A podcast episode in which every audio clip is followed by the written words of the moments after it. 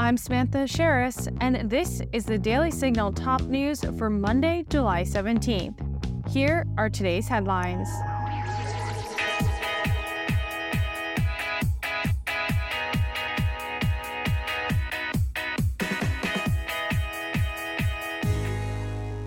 Presidential candidate Vivek Ramaswamy released a list of judges Monday that he will consider for top judicial appointments should he become President of the United States, according to our colleague Mary Margaret Olohan. Ramaswamy's list of Supreme Court candidates include James Ho of the U.S. Court of Appeals for the Fifth Circuit, Lawrence Van Dyke of the U.S. Court of Appeals for the Ninth Circuit, Lisa Branch of the U.S. Court of Appeals for the Eleventh Circuit, Thomas Hardiman of the U.S. Court of Appeals for the Third Circuit, Justin Walker of the U.S. Court of Appeals, District of Columbia Circuit, and John Bush of the U.S. Court of Appeals for the Sixth Circuit.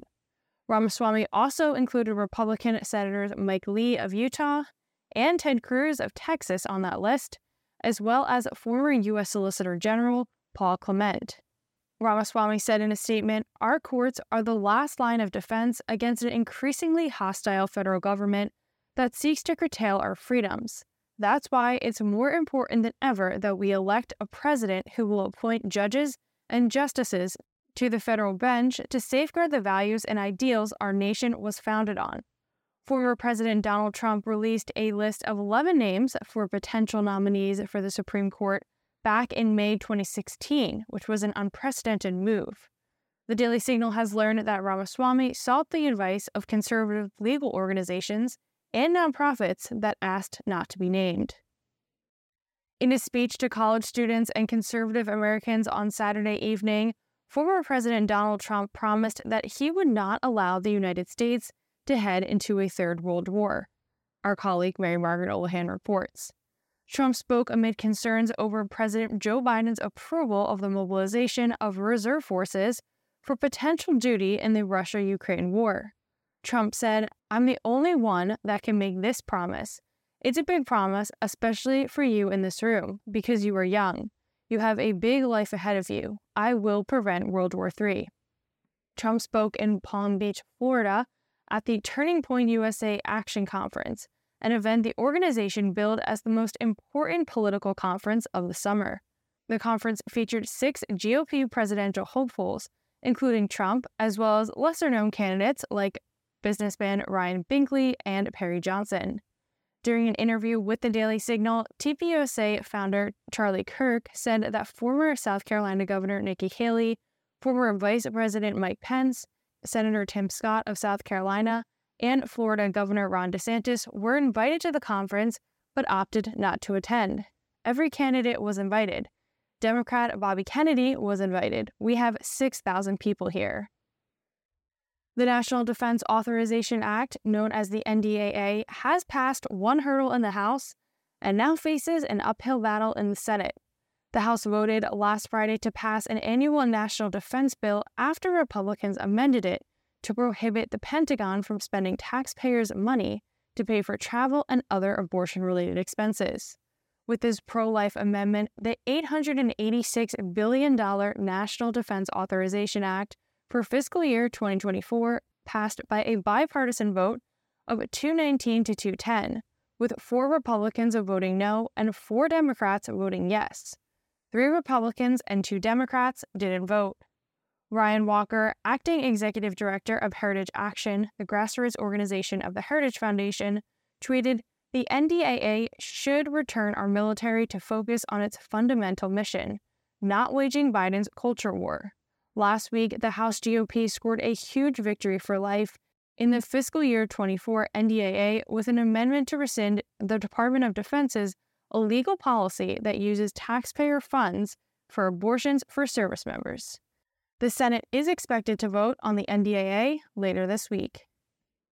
Democratic leaders are speaking out against Washington Democratic Representative Pramila Jayapal's categorization of Israel while in Chicago on Sunday, Jayapal said, Can I say something as somebody who's been in the streets and participated in a lot of demonstrations?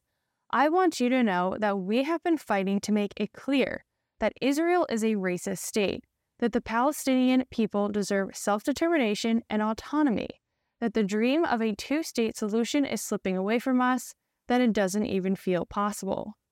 Jayapal issued a statement apologizing for her comments, writing, At a conference, I attempted to diffuse a tense situation during a panel where fellow members of Congress were being protested.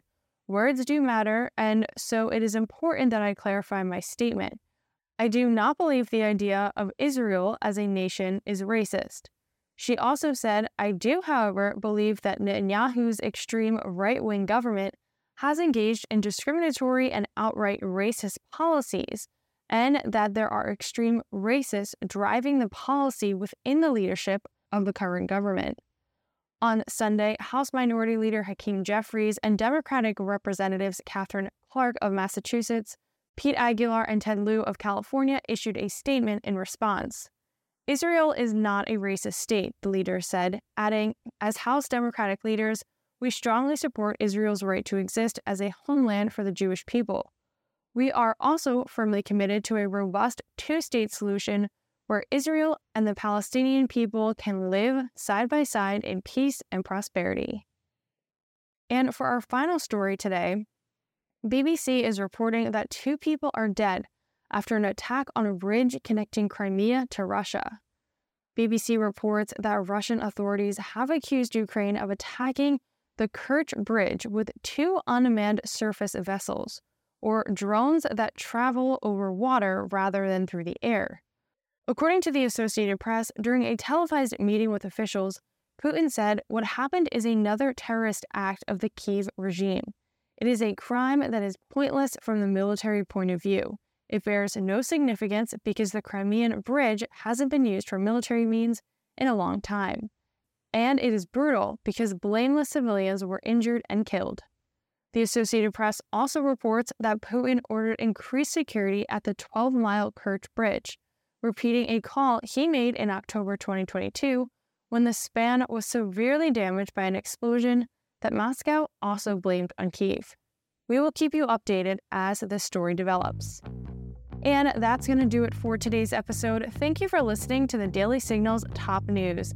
If you haven't gotten a chance, be sure to check out our morning show right here in this podcast feed, where we interview lawmakers, experts, and leading conservative voices.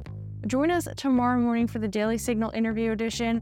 Over the weekend, I sat down with Texas Senator Ted Cruz and Missouri Senator Josh Hawley while we were at the Turning Point Conference in Palm Beach, Florida. We talk about China and TikTok and much more. You definitely don't want to miss those interviews. In the meantime, make sure you subscribe to the Daily Signal wherever you get your podcasts and help us reach even more listeners by leaving a five star rating and review. We read and appreciate all of your feedback. Thanks again for listening. Have a wonderful evening and we'll be back with you all tomorrow morning. The Daily Signal podcast is brought to you by more than half a million members of the Heritage Foundation. Executive producers are Rob Bluey and Kate Trinko. Producers are Virginia Allen and Samantha Aschieris. Sound design by Lauren Evans, Mark Geiney, and John Popp. To learn more, please visit dailysignal.com.